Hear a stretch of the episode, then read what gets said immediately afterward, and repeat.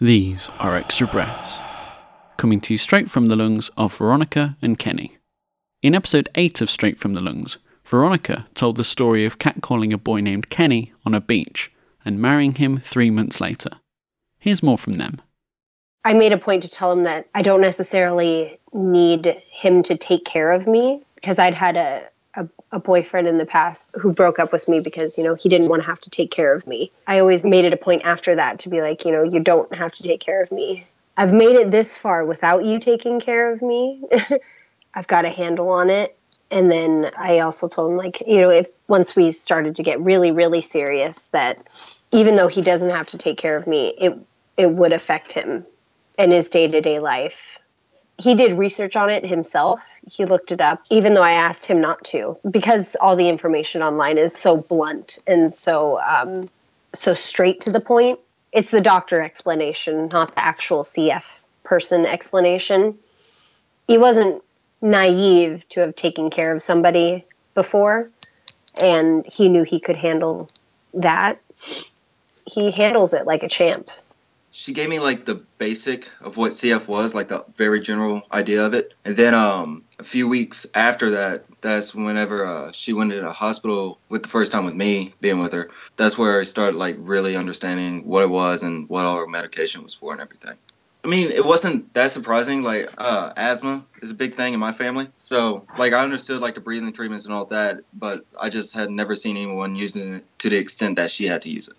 Once we went through that first time she was in the hospital while we were together, I got a very good understanding from it. Thanks to her, her mom, some of the nurses, they were very helpful with everything. So like, there's nothing re- that really pops up that surprises me anymore. Like, it's just more of like an understanding than a surprise. I welcome questions. Whenever I'm in the hospital, I always have people bring me the students because I like I like being able to answer questions in depth from my experience to help somebody else understand it. Especially if you're you know a loved one and you're you're scared or you uh, you just want to know more questions and um, talking about it. That's the best way.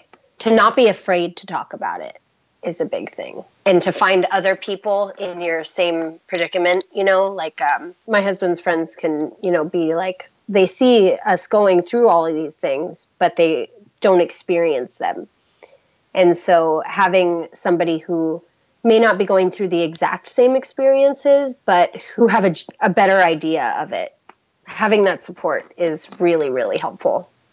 CF is part of the person, but it's not who they are. It's just one different thing about them. So, like, don't pity them and don't alienate them because of this. It's always in the back of my head. I know it's there. I know it's a, in the future it can cause a lot of major problems, but I don't like to make plans and stuff based on those what ifs. Like I like to plan for us to grow old and all that good stuff, like the perfect little fairy tale. So I don't like to plan in accordance to the CF. I like to just make plans like any other normal person would. Like obviously, I'm I know that's a thing to worry about, but and not saying that I don't worry about it. It's just that it's one of those things that like I don't want to make my plans revolving around that whenever we do make small plans and if something with her CF happens, we understand that like her CF takes precedence. So it's not a really big deal for us if we have to cancel plans for a weekend if she's feeling sick or anything. So we just take those plans and move them up for whenever the next weekend she can do it.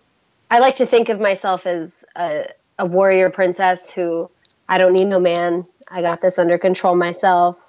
But um, I I do realize that a lot of the things that you know, making sure that I eat because when I'm nauseous, I just don't. The last thing I'm thinking about is food. My husband will, you know, call me or message me and be like, "Hey, you know, have you eaten yet today?" And it'll be four o'clock, and I'll be like, "Oh wow, it's four o'clock. I can't believe I haven't eaten yet today." Those are like the little things that is him taking care of me. It it is him making sure that I'm staying on track. If I was alone, I probably would still be on top of my things, but it's it's nice having him there as a caretaker, but not like in your face about being your caretaker. Love is episode 8 of Straight from the Lungs, which you can listen to at our website, lungspodcast.co.uk.